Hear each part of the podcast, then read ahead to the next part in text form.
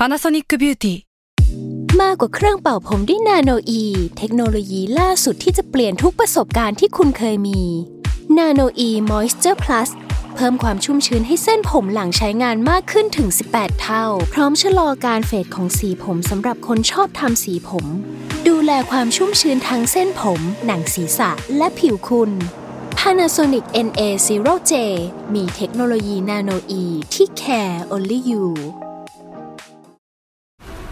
This episode is brought to you by FX's The Veil, starring Elizabeth Moss. FX's The Veil is an international spy thriller that follows two women as they play a deadly game of truth and lies on the road from Istanbul to Paris and London. One woman has a secret, and the other has a mission to reveal it before thousands of lives are lost. FX's The Veil, now streaming, only on Hulu.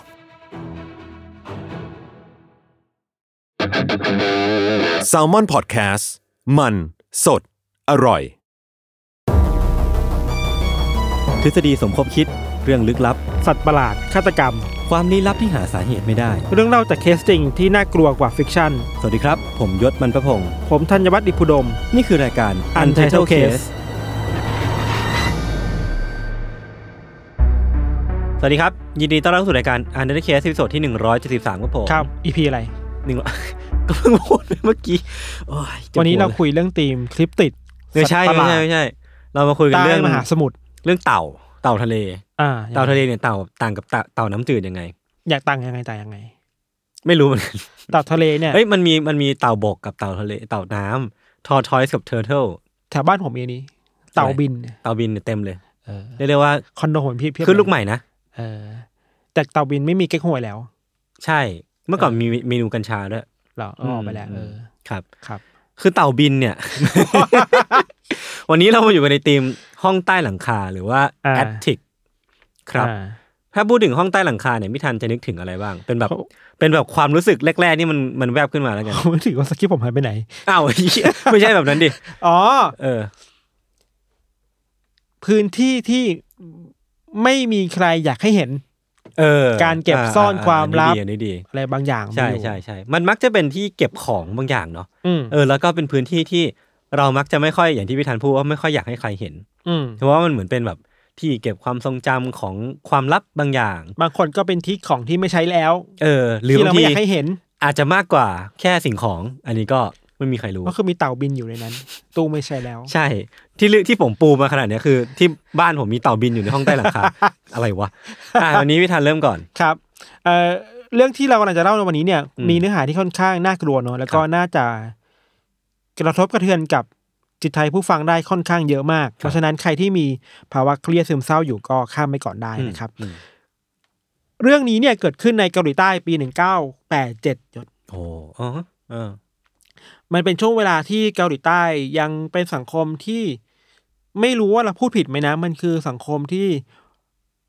อุตสาหกรรมกำลังเบ่งบานอ่ากำลังเติบโตขึ้นเรื่อยอืมๆมีการผลิตสร้างโรงงานตามท้องถิ่นต่างๆ ขึ้นเรื่อยๆเนาะถึงแม้ว่าเศรษฐกิจจะดูเติบโตขึ้นแต่แต่ว่าสังคมก็ยังมีความเหลื่อมล้ำสูงอยู่ เพราะว่าก็อยู่ภายใต้ระบบแบบเผด็จการนะครับอ่า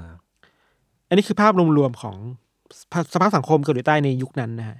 ขณะเดียวกันเนี่ยไอ้ระบบอุตสาหกรรมในยศมันก็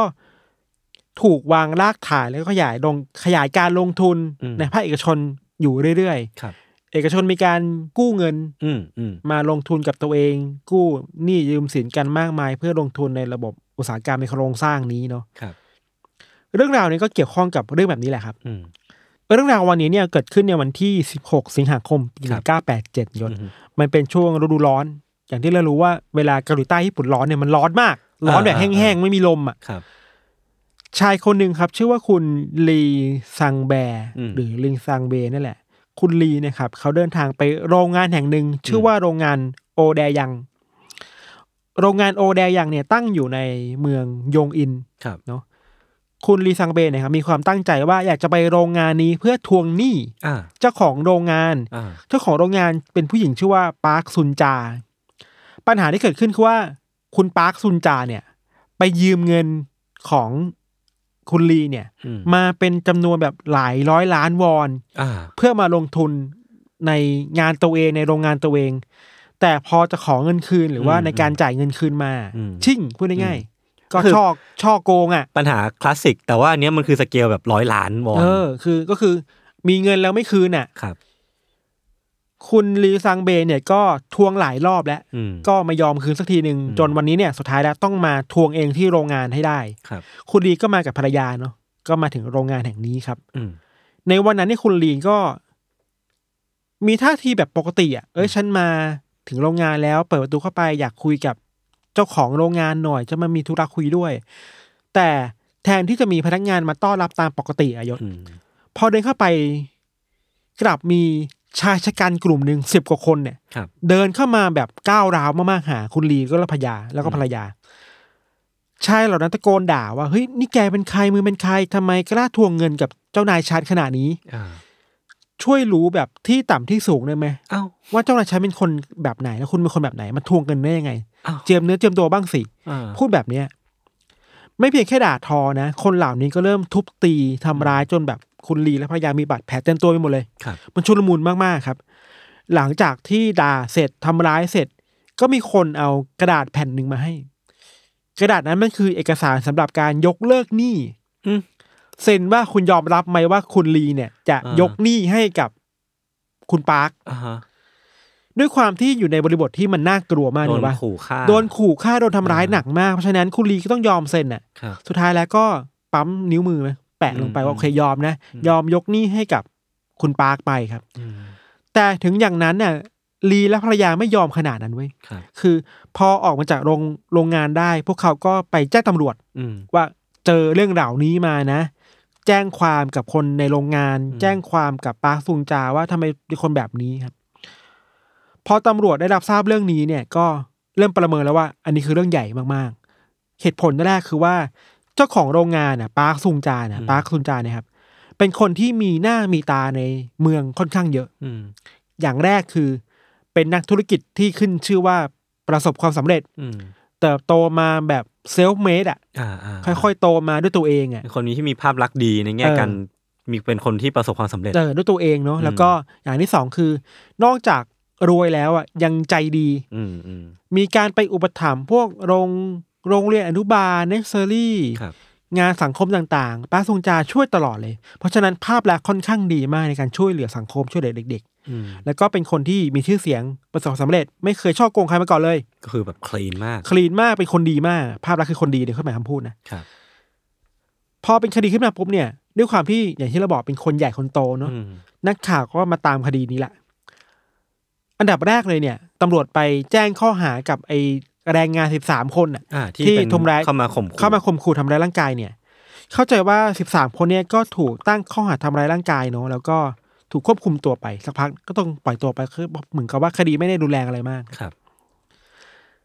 อันนี้คือสเต็ปแรกก็คือสิบสามคนที่มาทำร้ายร่างกาย หลังจากเนี่ยมันคือการสาวไปถึงตัวป้าซุงจาแล้วแหละเออตำรวจพยายามสืบสวนคดีต่อว่าตกลงแล้วป้าซุงจาเนี่ย ช่อโกงจริงๆไหมอืมไปดูข้อมูลต่างๆ ปรากฏว่า มันเริ่มมีคนทั่วไปอะครับ มาหาตำรวจมากขึ้นอืมทีละคนสองคน เพื่อมาบอกว่าฉันเองก็เป็นอีกเหยื่ออีกคนหนึ่งนะอ่าที่ป้าซุงจายเนี่ยโกงเงินไว้อ่าฮะคือเริ่มมีหลักฐานมากขึ้นเรื่อยๆอะครับ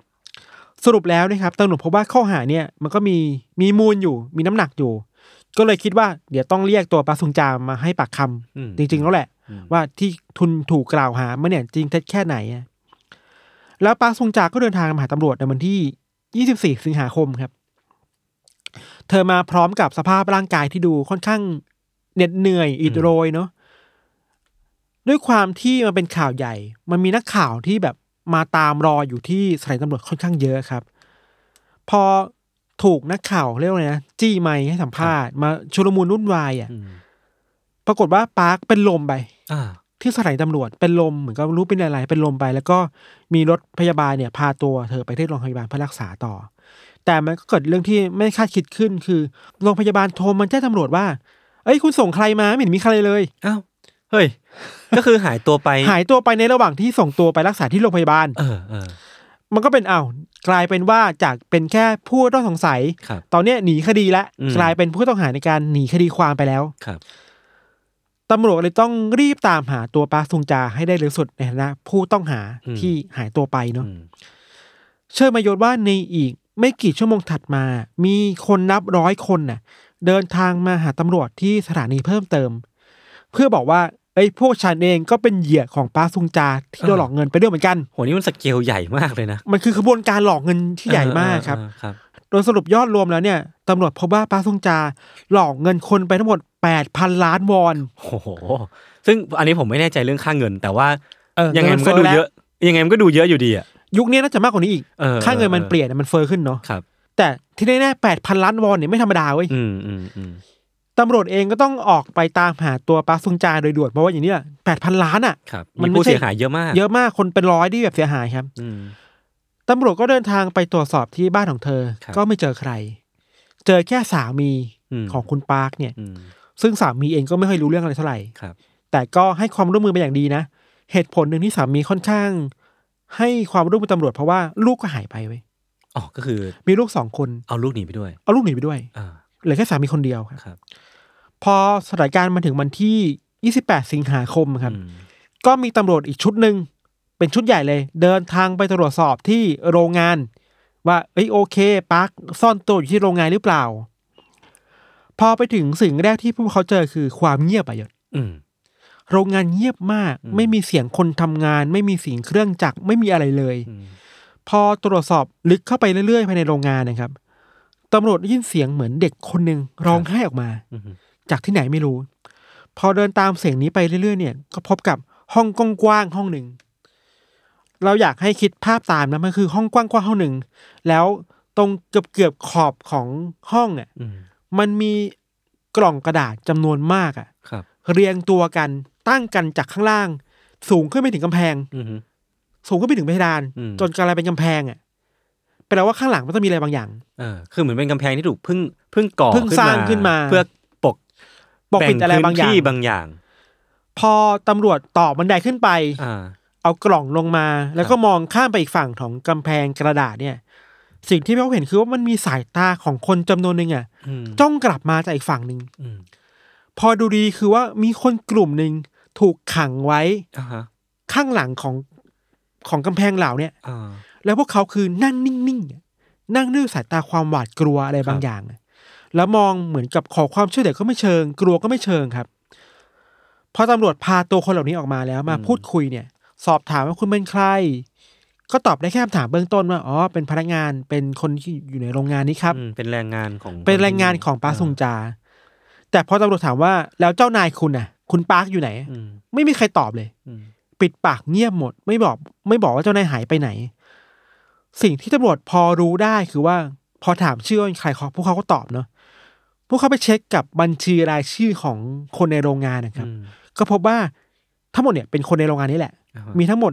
49 คนโอ้โหที่ซ่อนตัวอยู่ข้างหลังกำแพงนี้ ซึ่งมันเป็นกำแพงที่ผมคิดเอาเองนะ ว่ามันน่าจะพังได้ เพราะว่ามันใช่คือกำแพงลังกระดาษใช่ การที่พวกเขาอยู่ในนั้น แล้วอยู่ภายใต้ความกลัว แปลว่าอยู่ภายใต้ความยินยอมหรือเปล่า เออ ที่ไม่กล้าออกมา มันคือแบบการถูก oppress มันถูกกดดันด้วยอะไรบางอย่างอะไรอย่างเงี้ยมคนที่ซ่อนตัวเนี่ย มี 49 คน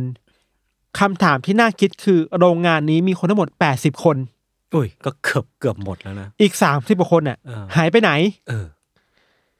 ตำรวจพยายามค้นหาทั่วโรงงานแล้วก็ไม่เจอว่าพวกเขาเหล่านี้หายไปไหน ครับ ไม่เจอแม้แต่เสียงไม่เจอแม้แต่อะไรเลยครับ จากหนึ่งวันเป็นสองวัน ไม่มีความคืบหน้าหาไม่เจอว่า อืม คนกว่าสามสิบคนหายไปไหนอะสามีของปาร์คก็กลับมาที่โรงงานอยู่เรื่อยๆเนาะพอมีพนักงานที่กลับมาทำงานอยู่บ้าง หนึ่งในนั้นคืออดีตแม่บ้านอืมที่มาทำความสะอาดมาเช็ดถูอะไรต่างๆ ในโรงงานเนาะครับเขาพูดคุยกันในบางคืน แต่ก็ไม่ค่อยมีความคืบหน้าอะไรครับตำรวจพยายามสืบค้นหาข้อมูลว่า แล้วสามสิบคนที่หายไปเนี่ย เป็นใครบ้าง อืมพวกเขาเจอกับข้อมูลหนึ่งที่เป็นจุดร่วมกันของคนสามสิบคนนี้ยศ คือ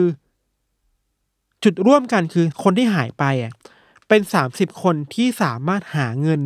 มาให้กับโรงงานให้กับปาซุงจาได้เยอะที่สุดของบริษัทเว้ยอ่าฮะก็คือเป็นแบบเป็นพนักงานตัวท็อปทอปตัวท็อปๆในการหารายได้ แล้วแล้วบริษัทนี้มันคือทำอะไรวะทำเครื่องครัวอ่าทำช้อนทำอ่าซ่อม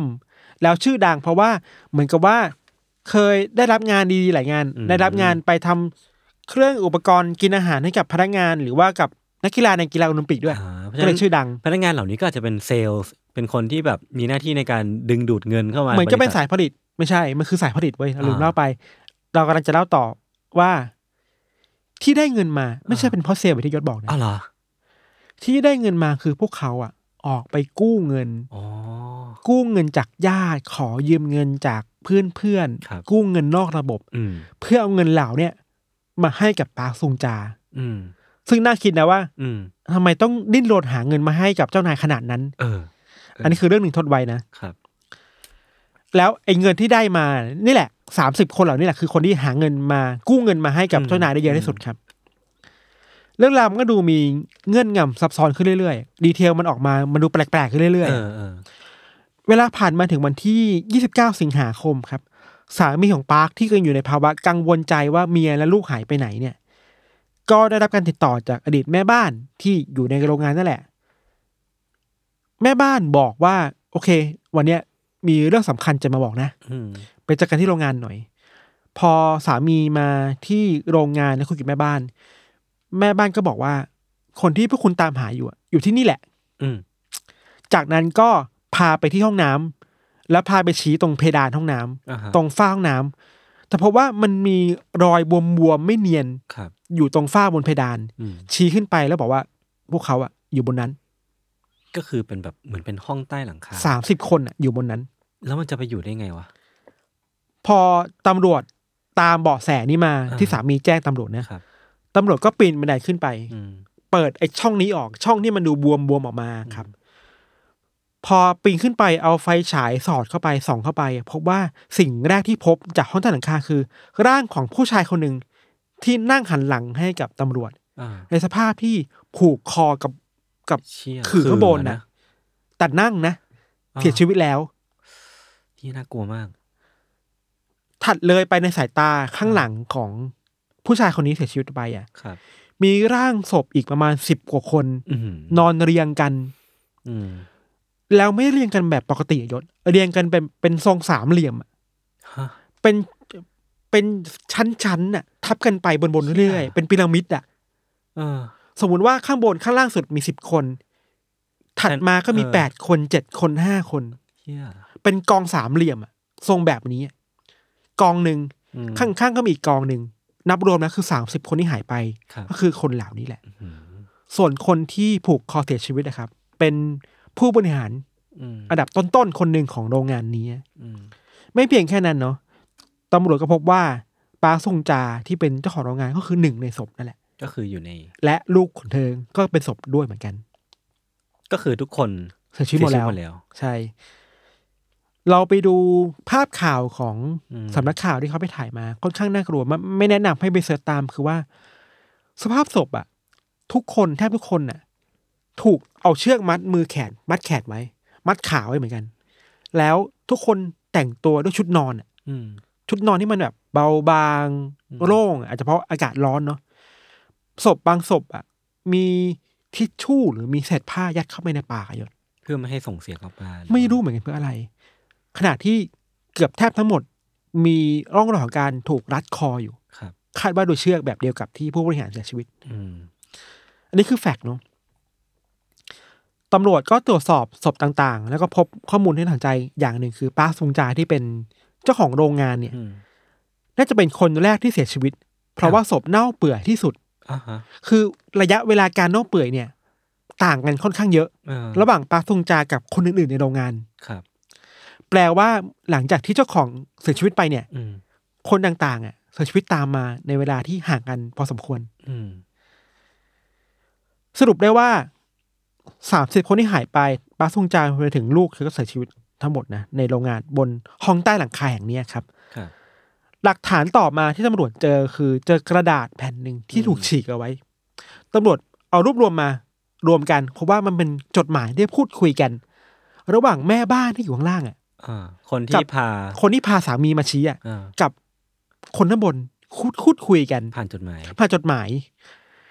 ในจดหมายเนี่ยมีเนื้อหาส่วนหนึ่งที่น่าสนใจคือแม่บ้านเขียนประมาณว่า อยากให้ทุกคนเนี่ยล้มเลิกความคิดนี้สักทีนะอืมถ้าคุณปาร์คยอมมอบตัวเนี่ย ทุกคนก็คงมีชีวิตที่สบายกว่านี้ เออ มันคืออะไร มันคือการสื่อสารอะไรกันอยู่หรือเปล่าครับตำรวจก็ไปเค้นข้อมูลความจริงมาจากแม่บ้านแหละ สุดท้ายแม่บ้านก็เล่าอะไรหลาย ๆ อย่าง อย่างแรกคือ ทุกๆวันเนี่ย แม่บ้านจะมาที่โรงงานแห่งนี้อืมแล้วก็เอาอาหารเนี่ย มาวางให้มาวางไว้มาส่งให้คนข้างบนอืมแต่ความแตกต่างคือว่าอาหารที่ถูกส่งไปไม่ถูกกินอ้าว ไม่มีใครกินอาหารที่แม่บ้านเอามาให้อ่าสุดท้ายแล้วแม่บ้านก็ยอมเปิดเผยความจริงทั้งหมดครับ กับสิ่งที่เกิดขึ้นในโรงงานแห่งนี้ ความจริงคือว่าถึงแม้ว่าเบื้องหน้าโรงงานนี้จะเป็นโรงงานผลิตเครื่องครัวช้อนซ่อมต่างๆ แต่จริงๆแล้วเนี่ย โรงงานโอแดยังเนี่ย มันไม่ใช่โรงงานโอแดยัง แต่มันคือลัทธิโอแดยังเลยนั่นไง เออลัทธินี้มีป้าสุงจางเป็นเจ้าลัทธิครับ เธอตั้งลัทธินี้ขึ้นมาเมื่อหลายปีก่อนนะครับอืมเธอมีสตอรี่สร้างตัวเองขึ้นมาว่า เคยพิการมาก่อน เคยเป็นมะเร็งมาก่อน แต่ว่าอืมเธอหายจากโรคเหล่านี้ได้ ไม่ได้เพราะยา แต่เพราะเธอสวดขออ้อนวอนจากพระเจ้าอืมและเธอได้ได้พรได้มาพแล้วรอะไรบางอย่างมาจากพระเจ้าทำให้เธอมีคนเป็นคนแบบพิเศษจากพระเจ้าอะครับและใช้สตอรี่เนี่ยสื่อสารกับคนในโรงงานเรื่อยๆอืมต่อมาต่อมา ค่อยๆเกลี้ยกล่อมหล่อหลอมความคิดคนว่าเออเธอคือคนที่พระเจ้าเลือกมานะอืม เธอคือคนที่จะพาทุกคนเนี่ยไปสู่ความสุขที่สุดได้ฮะอืมเธอเกลี้ยกล่อมคนในโรงงานให้ละทิ้งครอบครัวตัวเองอยู่อืมคืออย่างที่เราบอกว่าในแง่หนึ่งอะเธอไปอุปถัมภ์พวกโรงเรียนเนสเซอรี่อนุบาลใช่ปะตำรวจไปเจอว่าคำสอนที่ปาซุงจาสอนอืมกับโรงเรียนที่เธอไปอุปถัมภ์อะคือ บอกว่า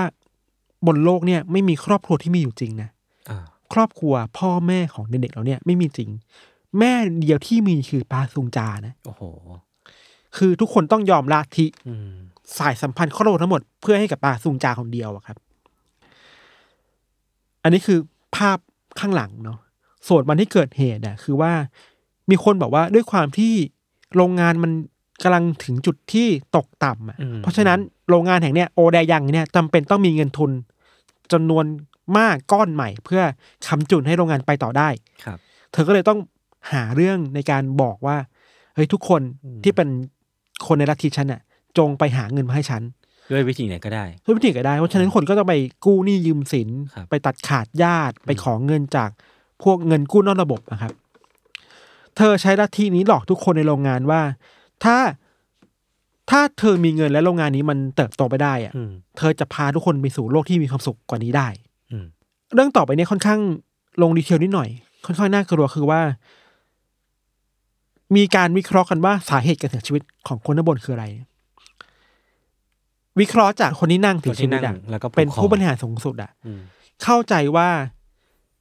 ทุกคนที่อยู่มานั้นสามสิบคนนะครับ ถูกเกลี้ยกล่อมว่าต้องฆ่าตัวตายตามปาซุงจาไปครับ และคนที่ทำการลัดคอทุกคนก็คือ ผู้ชายคนนี้แหละอ่ารัดคอทุกคนจนเสียชีวิต แล้วตัวเองก็ผูผูกกคคออตายกับกับขื่อข้างบนนะฮะครับ ปัจจัยหนึ่งที่สื่อเกาหลีใต้วิเคราะห์ว่าทำไมทุกคนถึงยอมทำตามปาซุงจาขนาดนี้ อย่างแรกคือสภาพเศรษฐกิจอืมถึงแม้ว่าภาพลักษณ์เกาหลีใต้จะดูเป็นแบบกำลังเติบโตในเชิงอุตสาหกรรม แต่ว่าไอความเหลื่อมล้ำในชานเมืองอะมันยังมีอยู่นะอืมมันยังมีความต้องกู้หนี้ยืมสินเพื่อใช้ชีวิตรอดอยู่นะ แล้วอย่างหนึ่งคือว่า การที่ปาซุงจาใช้วิธีรู้ว่าคนเหล่าเนี้ยไม่สามารถหนีไปไหนได้แล้วอะอืมเพราะว่าหนีไปแล้วก็เจอเจ้าหนี้ข้างนอกอะเนี่ยปะเพราะฉะนั้น อยู่กับฉันน่ะดีที่สุดอืมฉันจะเป็นคนปกป้องเธอจากเจ้าหนี้ต่างๆเอง มันทำให้เธอมีปัจจัยมีอำนาจในการควบคุมคนอะอืมไม่ได้แค่เรื่องเล่าในลัทธินะอย่างเชิงเศรษฐกิจด้วยอะค่าครองชีพด้วยครับ สุดท้ายแล้วทุกคนก็ต้องยอมทำตามเธอ แล้วก็มีคนวิเคราะห์ในเชิงอื่นๆอีกเช่น จิตใจของคนที่อยู่ข้างบนนั้นนายศเราลืมเล่าไปว่าปัตุงจาแบ่งแยกผู้คนเป็นสองกลุ่มครับ เธอบอกกับทุกคนในโรงงานว่า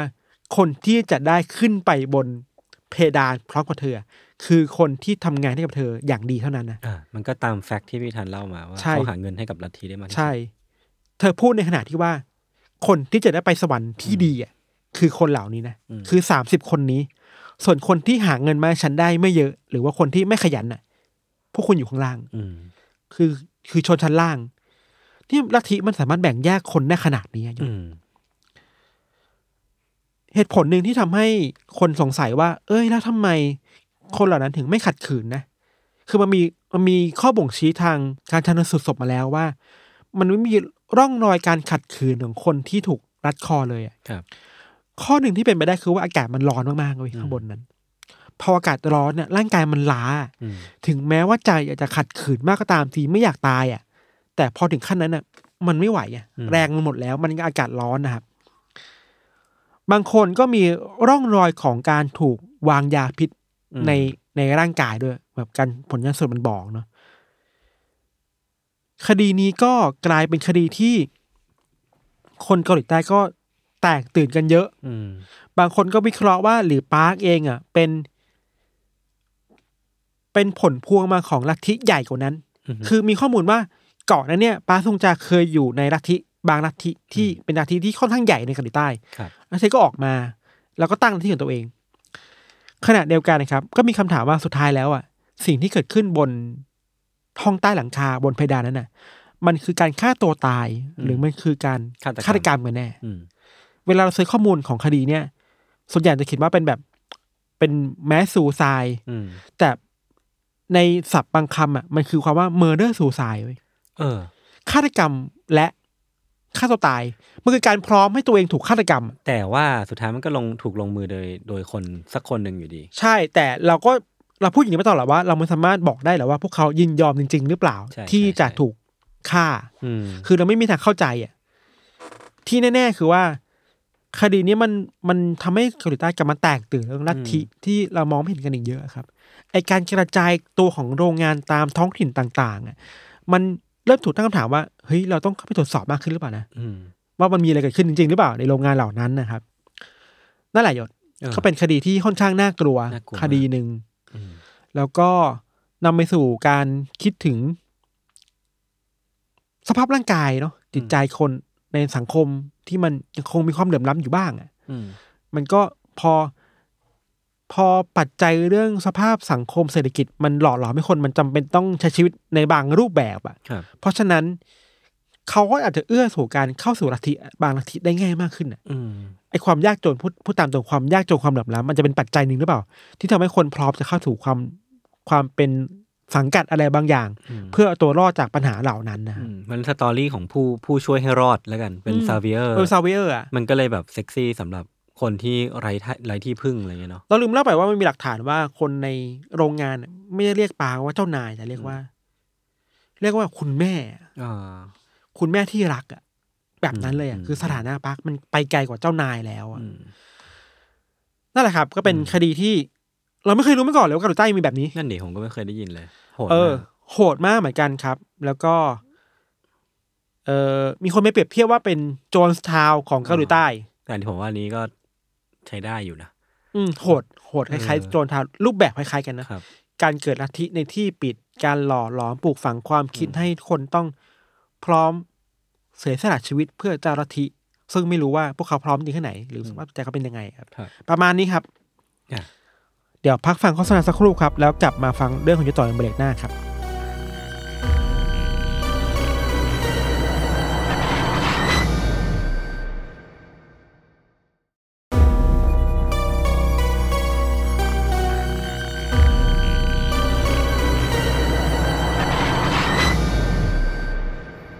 โอเค ก็กลับมาอยู่ในเบรกที่สองของรายการ u n d e r Case episode ที่หนึ่งเจ็ดสามครับผมเมื่อกี้ผมดูคลิปผีอยู่เออเดี๋ยวค่อยเล่าในเทสซอกเดี๋ยวเราหลังจากนี้เราอัดเทสซอกกันนะครับ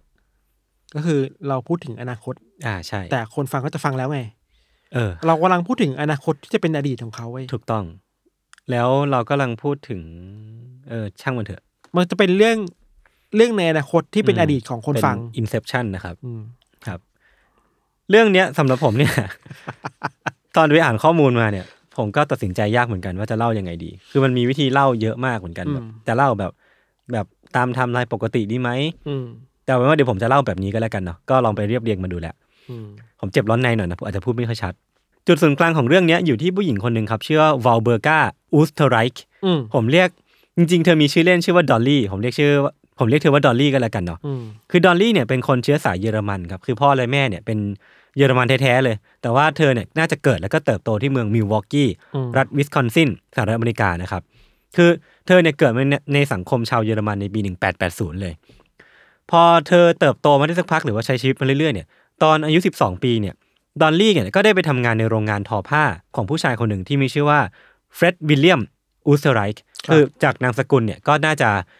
พอเดาได้ว่าหลังจากนั้นทั้งสองคนเนี่ยจะได้แต่งงานกันอืมคือเฟร็ดเนี่ย เป็นชาวเยอรมันที่ประสบความสำเร็จที่นั่น แล้วก็ช่วยสร้างงานสร้างอาชีพให้กับคนในละแวกคนเยอรมันในพื้นที่เนาะคือแบบเธอเขาอะประสบความสำเร็จ เปิดโรงงานก็เลยเอาคนเยอรมันเนี่ยมาทำงานที่นั่นครับด้วยความที่ดอลลี่เนี่ยเป็นสาวสวยหน้าตาดีแล้วก็มีเสน่ห์อืมเฟร็ดเนี่ยก็เลยถูกใจดอลลี่อย่างมาก จนทั้งสองคนเนี่ยได้แต่งงานกันตอนดอลลี่เนี่ยอายุแค่ 17 ปีเท่านั้นเองครับ แล้วเธอเนี่ยก็ได้กลายเป็นคู่ครองของเฟร็ดแล้วก็เป็นผู้ช่วยในเรื่องการทำงานของเขาด้วยอืมวันเวลาเนี่ยมันก็ได้ผ่านไปพี่ทัน ชีวิตคู่ก็ไม่ได้สวยงามเท่าไหร่นักคือเฟร็ดเนี่ยมีปัญหาติดเหล้าแล้วก็มีอารมณ์ฉุนเฉียว แล้วก็มีปัญหาในครอบครัวตามมา ทั้งสองคนเนี่ยไม่ค่อยได้พูดคุยกันเลยคือเหมือนแบบห่างเหินกันไปสักพักหนึ่งเลยอะอืมทำให้ดอลลี่เนี่ยไม่ได้รับการตอบสนองอย่างหนึ่ง ซึ่งเป็นสิ่งที่เธอต้องการมากก็คือเรื่องของความต้องการทางเพศ ซึ่งก็เป็นเรื่องปกติมากที่ผู้หญิงหรือว่าเพศไหนก็ตามเนี่ยจะมีสิทธิ์เรียกร้องตรงนี้เนาะก็ต้องบอกก่อนว่าที่ผ่านมาเนี่ย ความสวยของดอลลี่เนี่ยทำให้เธอเนี่ยตกเป็นเป้าสายตาของหนุ่มโรงงานที่อยู่ในละแวกอยู่ในอยู่ในโรงงานของของสามีเธออยู่แล้ว แต่เหตุการณ์ที่ทำให้เรื่องเนี้ยมันซับซ้อนขึ้นเนี่ยมันคือเกิดขึ้นในวันที่ร้อนรุ่มวันหนึ่ง ในปี 1913อืมวันนั้นเนี่ยดอลลี่เนี่ยอายุ 33 ปีแล้ว คือเธอเนี่ยขอให้เฟร็ดส่งคนงานมาที่บ้าน เพื่อซ่อมเครื่องจักรมันเป็นจักรเย็บผ้าของเธอให้หน่อยอืมเวลาเนี่ยผ่านไปสักพักเนี่ย มันก็มีคนมาเคาะประตูบ้านของของดอลลี่จริงๆ เป็นเด็กหนุ่มอายุ17 ปีชื่อว่าออตโตซานฮูเบอร์ผมเรียกเขาว่าออตโตแล้วกันเนาะอืมคือเฟร็ดเนี่ยส่งออตโตมาเพื่อแก้ปัญหาให้กับภรรยาสุดที่รัก และตอนเนี้ยดอลลี่เนี่ยก็ได้ลงมาเปิดประตูเพื่อต้อนรับเด็กหนุ่มคนเนี้ยโดยพอเปิดประตูเสร็จปุ๊บเนี่ยออตโตเปิดประตูมาเนาะอืมพบกับดอลลี่ที่อยู่ในสภาพที่ใส่แค่ถุงน่อง กับผ้าคลุมบางอืมๆมีเพียงอาภรณ์เท่านั้นเนี่ยกับน้ำหอมที่มันกลิ่นหอมนันจวนอะปกคลุมร่างกายที่ เปล่าเปลือยของเธออืมแล้วทั้งสองคนเนี่ยก็ปิ๊งปังกันแล้วก็ได้ร่วมรักกันในคืนในวันนั้นนะครับครับ สุดท้ายคือจักรของเธอก็ไม่ได้ถูกซ่อมเนาะแล้วก็เป็นเป็นจุดเริ่มต้นของความสัมพันธ์ที่ผมน่าจะเรียกได้ว่าเป็นเป็นความสัมพันธ์เชิงชู้สาวลึกซึ้งเออได้อย่างเต็มปาก อืมหลังจากนั้นเนี่ยทั้งสองคนก็นัดเจอเพื่อที่จะมีเซ็กซ์กันอยู่เรื่อยๆ ช่วงแรกๆเนี่ยเป็นการนัดเจอกันที่โรงแรมพี่ธัญ ก่อนที่จะเริ่มย้ายมาเป็นที่บ้านของดอลลี่มากขึ้น จนเริ่มมีชาวบ้านหรือว่ามีคนในโรงงานเนี่ยเริ่มผิดสังเกตแหละแล้วก็เริ่มเอาเรื่องของดอลลี่กับออตโต้เนี่ยไปนินทากันอืมซึ่งดอลลี่เนี่ยก็ได้อ้างว่าออตโต้เนี่ยไม่ใช่ไม่ใช่แฟน ไม่ใช่กิ๊กแต่ว่าเป็นน้องชายต่างแม่ของเธอที่พลัดพรากจากกันไป แล้วก็ได้กลับมาเจอกัน แน่นอนว่ามันฟังดูไม่ค่อยมันมันฟังดูไม่ค่อยขึ้นเนาะเออเพราะว่าจู่ๆก็มีญาติขึ้นมาอยู่ว่ามีคนนู้นคนนี้มาติดต่อกันทั้งที่มันไม่ได้ make sense ขนาดนั้นครับดอลลี่ก็รู้ตัวพี่ธัญก็เลยรู้สึกว่า ถ้าอยากจะเก็บความสัมพันธ์อันนี้ไว้เนี่ย เธอจะต้องหาวิธีไม่ให้ความจริงอะมันถูกเปิดเผยให้ได้ ว่าออตโต้คือชู้ของเธออืมซึ่งเธอก็มีวิธีของเธอ และเธอก็ทำมันสำเร็จ และข่าวคราวของออตโต้กับกับดอลลี่เนี่ยก็เงียบหายไป ไม่ได้ตกเป็นที่พูดถึงชาวบ้านอีกต่อไป เราค่อยกลับมาในอนาคตแล้วกันว่าวิธีของเธอคืออะไร แต่ตอนเนี้ยตัดภาพไปเวลาเนี่ยมันได้ล่วงเลยผ่านไปหลังจากนั้นอะห้าปีอืมหลังจากที่ออตโต้กับดอลลี่รู้จักกัน แล้วก็เวลามันผ่านไปห้าปีแล้วเนาะค ราวนี้เป็นคราวของเฟร็ดบ้างไม่ทันที่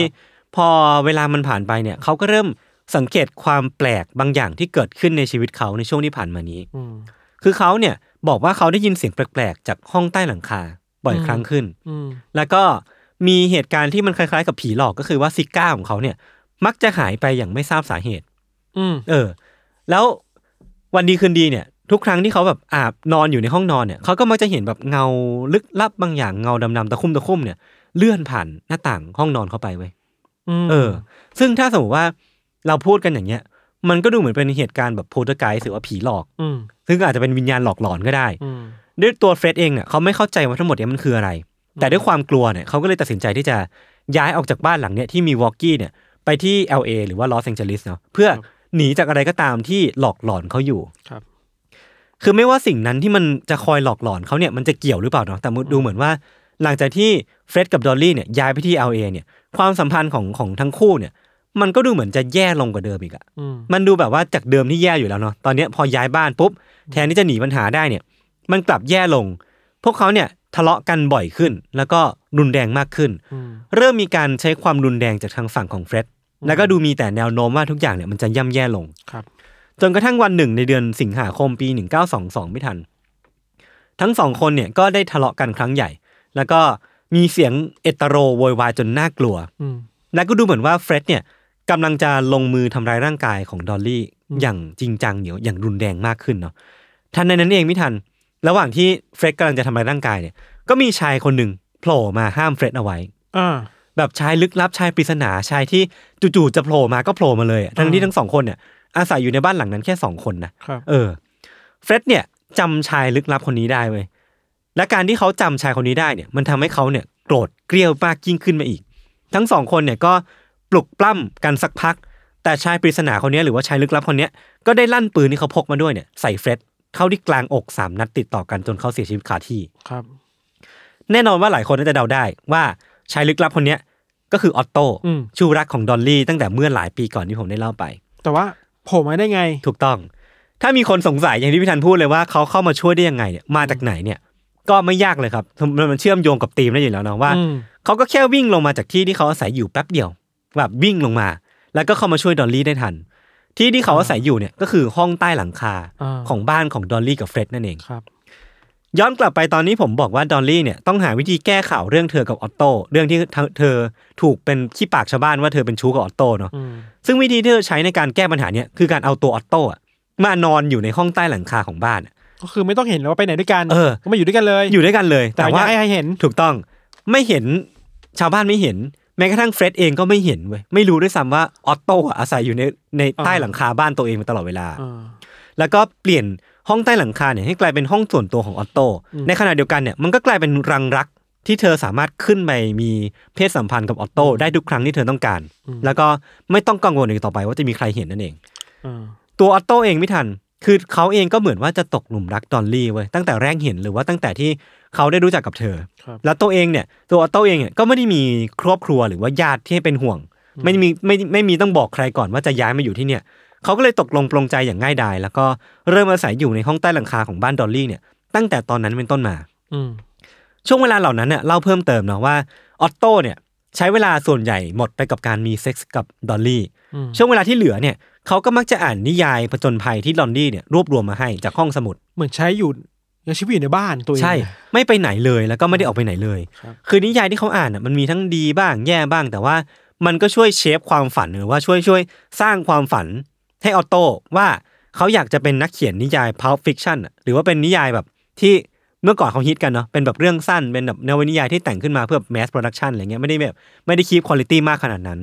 แล้วเขาเองก็ได้เริ่มออกผลงานของตัวเองออกมาภายใต้นามปากกาลับด้วยครับคือถ้าพูดง่ายๆคือออตโต้เนี่ยเป็นหนุ่มที่มีความฝัน แต่ว่าความฝันที่เขามีอะมันก็ถูก shape ขึ้นมาจากกรอบที่ดอลลี่สร้างขึ้นมาอยู่ดีอะอ่าคือดอลลี่เนี่ยเอาเขามาอยู่ในห้องใต้หลังคา แล้วก็ feed หนังสือนิยายที่เธอควบคุมมาให้อีกทีหนึ่งฉะนั้นเราคงพูดไม่ได้เต็มปากว่าความฝันของของออตโต้อะมันเกิดขึ้นมาจากเจตจำนงเสรีอะหรือว่าแบบจากจากตัวตนของเขาจริงๆแต่ว่ามันเป็นตัวตนที่ดอลลี่ ชี้กรอบขึ้นมาหรือว่าสร้างกรอบขึ้นมาให้เขาเออมันก็พูดพูดแบบนี้ได้เนาะแต่อย่างไรก็ตามพี่ธัญคือออตโต้เองอะก็ไม่ได้มีท่าทีว่าจะขัดขืนความต้องการของดอลลี่เลยเว้ยอืมแต่อย่างใดเลยนะแบบ ไม่มีท่าทีที่จะลุกฮือขึ้นมาเลยอะอืมตอนที่ดอลลี่เนี่ยสั่งให้เขาล่วงหน้ามาอยู่ห้องใต้หลังคาของบ้านที่ LAเพราะว่าเฟร็ดย้ายบ้านเนาะอืมออตโต้ก็ต้องย้ายบ้านมาอยู่ด้วย คือดอลลี่ก็เลยส่งเขามาอยู่ที่ที่บ้านหลังนี้ก่อนอืมตัวลำพังอะคือ เขาก็ไม่ได้มีทีท่าว่าจะหนีไปตอนนั้นนะแล้วก็แบบยอมทำตามแต่โดยดี คือรู้ตัวอีกทีเนี่ยออตโต้ก็กลายเป็นคนที่ลั่นไกเพื่อฆ่าคนคนหนึ่งเพื่อปกป้องผู้หญิงที่ตัวเองรักไปแล้วครับ ตัดภาพมาหลังจากที่เขาลงมือฆ่าเฟร็ดเองกับมือ ทั้งสองคนก็คือดอลลี่กับออตโต้เนี่ยก็ต้องรีบตัดสินใจว่าจะจัดการกับเรื่องที่มันเกิดขึ้นยังไงดี ทั้งสองคนก็เลยตกลงกันว่าจะจัดฉากให้เหมือนมีโจรเข้ามาในบ้านหลังนี้เว้ยแล้วก็ปล้นชิงทรัพย์เฟร็ด ฆ่าไปแล้วก็แบบเอาทรัพย์สินของเขาไปแล้วก็หายตัวไป เขาก็เลยทั้งสองคนก็เลยหยิบนาฬิกาเพชรแล้วก็เงินสดของเฟร็ดเนี่ยให้ออตโต้เก็บเอาไว้ แล้วก็ให้เขาหนีขึ้นห้องใต้หลังคาไป แต่ก่อนจะหนีขึ้นไปอะให้เอาตัวดอลลี่อะขังไว้ในตู้เสื้อผ้าแล้วก็ล็อกจากข้างนอกเว้ย้ยทำไมอะมันเหมือนเป็นการสร้างรูปประการรูปรูปคดีขึ้นมาว่าอ่ตัวโจรมีมีโจรบุกเข้ามา เอาตัวดอลลี่ขังไว้ในตู้เสื้อผ้า แล้วตัวเองก็ฆ่าเฟร็ดแล้วก็ขโมยของแล้วก็หนีไปอ่า มีคนเออมาปล้นบ้าน ใช่ใช่ใช่พอเอาตัวดอลลี่เข้าไปในตู้เสื้อผ้าเสร็จปุ๊บ ก็ให้ออตโต้หนีขึ้นไปซ่อนห้องใต้หลังคา แล้วก็ให้ดอลลี่เนี่ยตะโกนเรียกร้องขอความช่วยเหลือจากเพื่อนบ้าน สร้างสถานการณ์ ใช่ แล้วก็ให้ตำรวจมา ซึ่งพอตำรวจมาจากหลักฐานจากสิ่งที่เขาพบในที่เกิดเหตุอะมันก็เป็นไปตามที่ทั้งสองคนต้องการเว้ย เพราะว่าตำรวจเนี่ยก็เดาว่ามันเป็นการปล้นฆ่าปล้นชิงทรัพย์ธรรมดาไม่ได้มีอะไรมากกว่านั้น แล้วก็จบคดีไปอย่างง่ายดายเว้ยอืมสุดท้ายเนี่ย ดอลลี่ได้รับมรดกทั้งหมดที่เฟร็ดทิ้งเอาไว้ แล้วก็ได้เอาเงินที่ได้เนี่ยไปซื้อบ้านหลังใหม่ในละแวกนั่นแหละอืมซึ่งเป็นเป็นบ้านหลังใหม่ที่มีห้องใต้หลังคาแบบกว้างใหญ่มาก อ่าก็รู้เลยนะ ก็พอรู้เลยว่า หลังจากนั้นทั้งสองคนก็จะย้ายไปอยู่ด้วยกันครับ แต่ทีเนี้ยพี่ทันคือความความน่าพูดถึงของเรื่องเนี้ยคือว่า แม้ว่าจะเป็นหลังจากที่เฟร็ดตายไปแล้วอะแล้วออตโต้อะไม่จำเป็นต้องอยู่ห้องใต้หลังคาอีกต่อไปเนี่ย แต่เขาก็ยังคงถูกดอลลี่สั่งให้ใช้ชีวิตอยู่ในห้องใต้หลังคาแบบนั้นอยู่ไปเรื่อยๆอืมเออ เพียงเพราะว่าดอลลี่เนี่ยต้องการเช่นนั้น ก็เลยไม่แปลกใจเลยว่าที่ต่อมาเนี่ยออตโต้จะยอมรับกับตำรวจหรือว่ายอมรับกับกับศาลนะว่าเขาอะตกเป็นทาสรักโดยสมบูรณ์แบบของกับดอลลี่กับดอลลี่ไปแล้วอะอืมเออ มันเป็นความสัมพันธ์ที่เราน่าพูดถึงกันหลังจากนี้เนาะอืมตัวดอลลี่เองเนี่ยแม้ว่าจะมีออตโต้อยู่แล้วเนี่ย แต่ว่าสุดท้ายเนี่ยออตโต้ก็เป็นได้แค่ชู้ของเธอตลอดการอืมเธอเนี่ยได้เริ่มต้นความรักครั้งใหม่กับทนายของเธอที่มีชื่อว่าเฮอร์แมนชาปิโรและก็ดูเหมือนว่าเธอเนี่ยจะรักเขามากถึงขนาดให้นาฬิกาเพชร ซึ่งเป็นเรือนเดียวกับที่เธอแจ้งความว่าเป็นของเฟร็ดอะที่ถูกขโมยไปอะอืมคือคือเฮอร์แมนเนี่ยจำได้ว่านาฬิกาเรือนเนี้ยเป็นของเฟร็ดแล้วก็เป็นเป็นนาฬิกาที่เธอแจ้งความไว้ว่าหายไปอืมเขาก็เลยสงสัยว่าอ้าวแล้วเอานาฬิกาเรือนนี้กลับมาได้ยังไง เออ ก็มันแบบเป็นเรื่องแบบทะเลาะกันใหญ่โตประมาณนึงเหมือนกัน ซึ่งดอลลี่ก็อ้างว่า เอ้ย เธอเพิ่งเจอว่า เธอเพิ่งเจอว่านาฬิกาเรือนเนี้ยมันตกอยู่ที่สวนหน้าบ้านเว้ย คือเหมือนโจรเนี่ยขโมยไปแล้วก็ทำตกอยู่ที่สวนนี้ คือแบบก็อ้างแบบแถข้างๆคูๆไปเนาะ เมื่อกี้ก็ถือว่าโป๊ะแล้วแต่ว่าดอลลี่เนี่ยก็ยังโป๊ะไม่เลิกเลย เพราะว่านอกจากออตโต้แล้วก็เฮอร์แมนเนี่ยเธอยังมีชู้อีกคนหนึ่งที่มีชื่อว่ารอยคลัมคือรอยคลัมเนี่ยกับดอลลี่เนี่ยทะเลาะกันแล้วก็เลิกกัน หลังจากที่รู้ว่าเธอเนี่ยมีแฟนอยู่แล้วชื่อว่าเฮอร์แมนมันค่อนข้างซับซ้อนเหมือนกันนะอืมคือพอเลิกกันเสร็จปุ๊บเนี่ยรอยก็เลยไปฟ้องตำรวจถึงเรื่องที่ว่า หลังจากที่เกิดเหตุฆาตกรรมเฟร็ดได้ไม่นานเนี่ย ตัวดอลลี่ก็เอาปืนมาให้เขาเนี่ยช่วยเอาไปทิ้งให้เว้ยเหมือนว่าต้องการที่จะบอกว่าเออเนี่ยเธอมีปืนกระบอกนี้ซ้ำกันแล้วก็กลัวว่าตำรวจจะคิดว่าเธอเป็นคนก่อเหตุ ก็เลยขอให้รอยเนี่ยเอาปืนไปทิ้งให้หน่อย ซึ่งรอยก็ทำตามนั้นจริงๆเนาะแล้วก็เอาปืนกระบอกเนี้ยไปทิ้งที่บ่อน้ำมันดิบที่ชื่อว่าลาบรีประกอบกับเพื่อนบ้านของดอลลี่ ที่ก็มาบอกต่อกับรอยเลยเว้ยว่าดอลลี่เนี่ยมาขอให้พวกเขาเนี่ยช่วยฝังปืนอีกกระบอกให้หน่อย คือเธอมีปืนสองกระบอกที่คิดว่าน่าจะเป็นปืนที่ใช้ในการก่อเหตุอืมแล้วก็ขอให้ทั้งรอยแล้วก็เพื่อนบ้านเนี่ยเอาไปช่วยทำลายหลักฐานให้อืมซึ่งหลังจากนั้นเนี่ย พอมันมีการบอกกล่าวของรอยเนี่ยกับตำรวจเนี่ยทั้งตำรวจเนี่ยก็ไปสืบดูจริง ๆ ว่ามันมี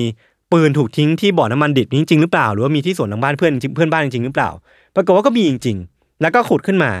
แม้ว่าปืนจะอยู่ในสภาพที่ไม่ค่อยดีแล้วเนี่ย แต่มันก็พอจะบอกได้ว่าปืนกระบอกเนี้ยมันน่าจะเป็นปืนเดียวกับที่ใช้ในการก่อเหตุจริง ๆทำให้เวลาผ่านไป 11 เดือนหลังจากเกิดเหตุฆาตกรรมเฟร็ดเนี่ย ดอลลี่ก็ได้ถูกควบคุมตัวในฐานะผู้ต้องสงสัยในคดีฆาตกรรมจริง ๆ แต่ว่า คดีเนี่ยมันก็ยังไม่ได้คืบหน้ามากนักเว้ยเพราะว่าเจ้าหน้าที่อะไม่สามารถตอบได้ว่าทำไมดอลลี่ถึงไปอยู่ในตู้เสื้อผ้าที่ล็อกจากข้างนอกได้อืมเออ นั่นแปลว่า คือคือตำรวจไม่รู้ว่ามีออตโต้อยู่ในในอืมสมการนี้เนาะอืมก็เลยแบบต้องปล่อยตัวดอลลี่ไปแล้วก็แบบไม่ได้มีการแบบคืบหน้าทางคดีมากนักทำไมดีกว่าและก็เป็นตอนนั้นเองพี่ทันที่ดอลลี่เนี่ย ได้ก่อการกระทำความโป๊ะอีกรอบหนึ่งอืมแต่ก็อาจจะเพราะว่าความเป็นห่วงออตโต้ได้แหละ คือในระหว่างที่มีการพิจารณาคดี เนี่ยเธอก็ได้ไหว้วานให้เฮอร์แมนที่เป็นแฟนของเธอณปัจจุบันนั้นเนี่ยแล้วก็เป็นคนที่เธอไว้ใจมากๆเนี่ย ให้เอาอาหารไปให้น้องชายต่างแม่ที่พลัดพรากจากกันไปที่บ้านให้หน่อย ซึ่งก็รู้ว่าเป็นชายเออซึ่งเราอะรู้แต่ว่าอ่าเฮอร์แมนไม่รู้เว้ยอ่าเฮอร์แมนตอนนั้นน่ะก็งงๆว่าเฮ้ยใครนะมันมีคนแบบนี้ด้วยเหรออืมแล้วสิ่งที่ดอลลี่บอกคือว่าให้เอาอาหารไปไปไปแวะซื้อที่ซูเปอร์ให้หน่อย แล้วก็ไปเคาะที่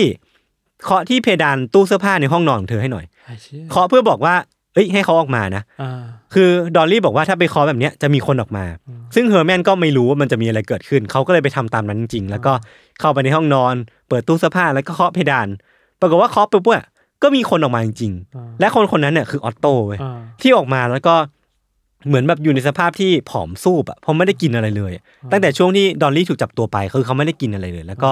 โหยหาทั้งการกินอาหารแล้วก็โหยหาความสัมพันธ์กับผู้คนด้วย คือเขาไม่ได้คุยกับใครเลยเว้ยพอ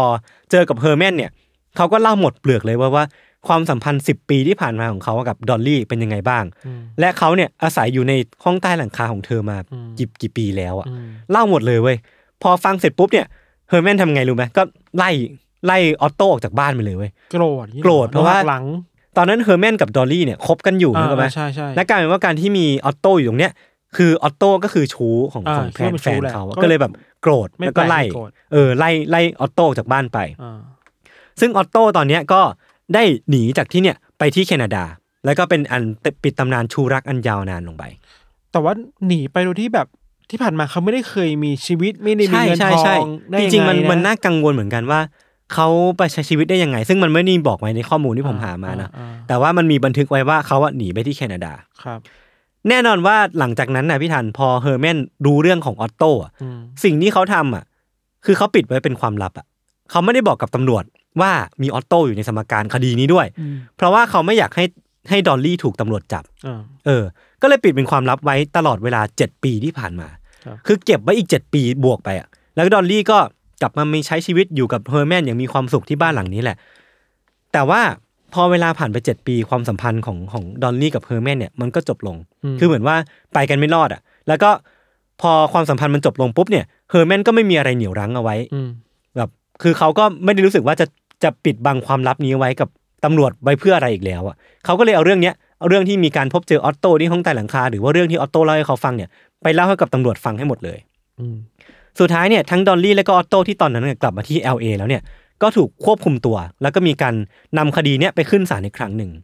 ซึ่งแม้ว่าออตโต้เนี่ยจะได้รับการตัดสินว่าผิดจริงฐานฆ่าคนตายครับแล้วก็ดอลลี่เนี่ยเป็นความมีความผิดในฐานะผู้สมรู้ร่วมคิด แต่ว่าคดีเนี่ยมันผ่านมา 8 ปีแล้วพี่ทัน ซึ่งมันหมดอายุความไปแล้วนั่นแปลว่าคดีเนี้ยไม่มีใครได้รับผิดเลยเว้ยการตายของเฟร็ดคือ ทั้งดอลลี่ทั้งออตโต้ที่มีมีมีส่วนรู้ในการแบบก่อเหตุฆาตกรรมเนี้ยอ่าไม่มีใครได้รับผิดเลย แปลว่าคนร้ายก็ลอยนวลถูกต้อง เออ แล้วก็ไม่ได้มีอะไรแบบเกิดขึ้นหลังจากที่เฟร็ดตายไปเลย คือสุดท้ายเนี่ยทั้งสองคนเนี่ยก็ได้แยกย้ายกันไปใช้ชีวิตตามแบบฉบับของตัวเอง คือดอนลี่แล้วก็ออตโต้เนี่ยก็ไม่ได้กลับมาคบกันหรือว่าได้มีความสัมพันธ์เชิงชู้สาวกันอีกครั้งหนึ่งเนาะ คือหลังจากนั้นดอลลี่ก็ไม่ได้มีความรักครั้งใหม่ แล้วก็เป็นความรักที่คงทนยาวนานกว่า 30 ปีครับก่อนที่เธอจะเสียชีวิ t ในปี 1961 อย่างไร้มนทิน ตัวออตโต้เองเนี่ยหลังจากนั้นก็ได้หายจาก หายไปจาก LA พร้อมกับฉายาที่สื่อตั้งให้เขาว่า The Batman of Los Angeles ก็คือว่ามันถูกตั้งจากจากพฤติการณ์ของเขาที่อยู่ในห้องใต้หลังคาไม่ได้ออกไปไหนเลย แล้วก็ใช้ชีวิตอยู่แบบหลบหลบซ่อนๆน่ะซึ่งแบทแมนเนี่ยไม่ได้เชื่อมโยงกับการ์ตูนแบทแมนเนาะเพราะว่ามันอยู่คนละไทม์ไลน์กันเลย แต่ว่ามันสื่อที่เป็นชื่อที่สื่อตั้งให้เขาเนาะแล้วก็เขาเนี่ยก็ต้องแบกรับชื่อเนี่ยต่อไปเรื่อยๆจนกระทั่งเขาเสียชีวิตลงครับก็เป็นอันจบ มหากาพย์ความรักที่แสนซับซ้อนวุ่นวายยิ่งกว่า fiction จบลงเพียงเท่านี้ครับ ถ้าทำเป็นหนังอะเราเออเรานึกถึงภาพตอนจบของหนังแนวแบบปลายเปิดอะนะเออเออคือเออ ดอลลี่คงไปซื้อบ้านใหม่ แล้วก็ถามกับนายหน้าบ้านเออบ้านนี้มีห้องใต้หลังคาหรือเปล่าแล้วก็ตัดจบเว้ยแล้วก็จบ เออ เอ้ยดีนะดีนะดีนะ หรือไม่เออก็เปิดเปิดห้องใต้หลังคาไปแล้วเพราะว่ามีใครยืนอยู่อะจบมีเงาตะคุ่มตะคุ่มไม่ได้เฉลยว่าเป็นใคร เออเออเออ จบ คือพอผมไปอ่านเรื่องนี้มาหรือว่าพอเล่าเรื่องนี้จบอะสิ่งที่ผมอยากชวนทุกคนคุยต่ออมันก็คงหนีไม่พ้นเรื่องของความสัมพันธ์ของดอลลี่กับออตโต้เนาะอืมคือผมรู้สึกว่ามันเป็นความสัมพันธ์ที่ซับซ้อนอะมเออ เราเราสามารถเรียกความสัมพันธ์นี้ว่าอะไรได้ว่าแบบแอ t ติกเลเวอร์หรือว่า Ethic เป็นแบบว่า sex slaveก็ได้เหมือนกับเป็นทาสรักเออในแง่หนึ่งแล้วรู้สึกว่า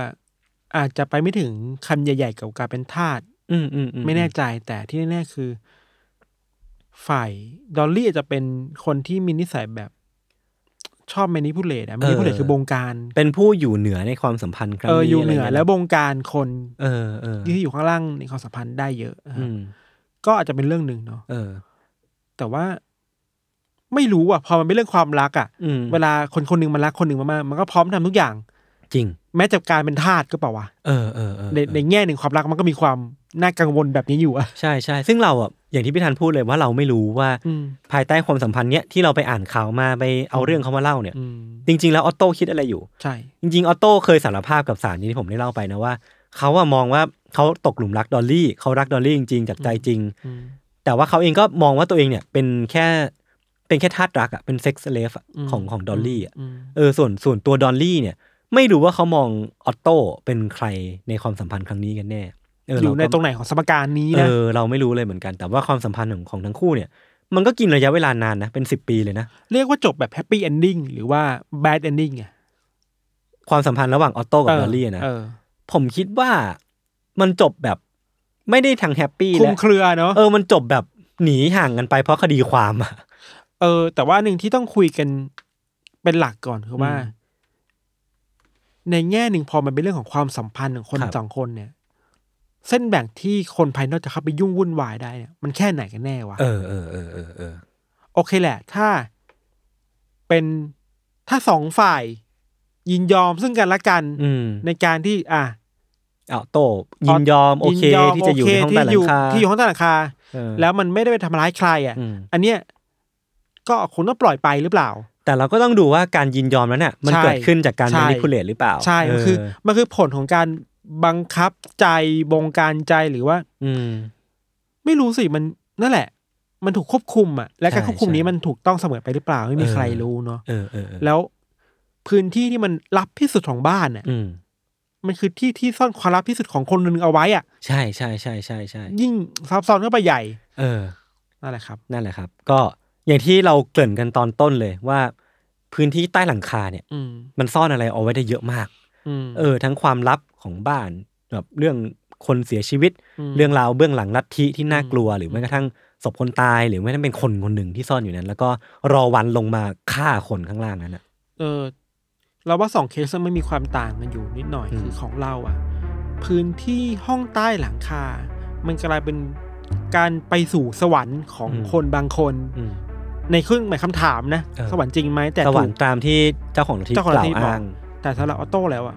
มันไม่น่าใช่สวรรค์เออไม่การรู้ต้องเลอยู่แบบอดอดอยากอยากครับๆไม่ได้เจอผู้คนในแง่หนึ่งอาจจะเป็นแบบ เรามองแบบใส่ซื่อว่านี่คือความรักโรแมนติกอะอืมแต่จริงเหรอวะ เออ นั่นดิ ไม่รู้เลยครับ อะ โอเคครับ ก็ประมาณนี้เนาะสำหรับวันนี้ ติดตามรายการของเราทั้งสองคนได้ทุกช่องทางของ s ซ m m o n Podcast เช่นเคยครับ วันนี้พวกผมสองคนลาไปก่อน สวัสดีครับ สวัสดีครับ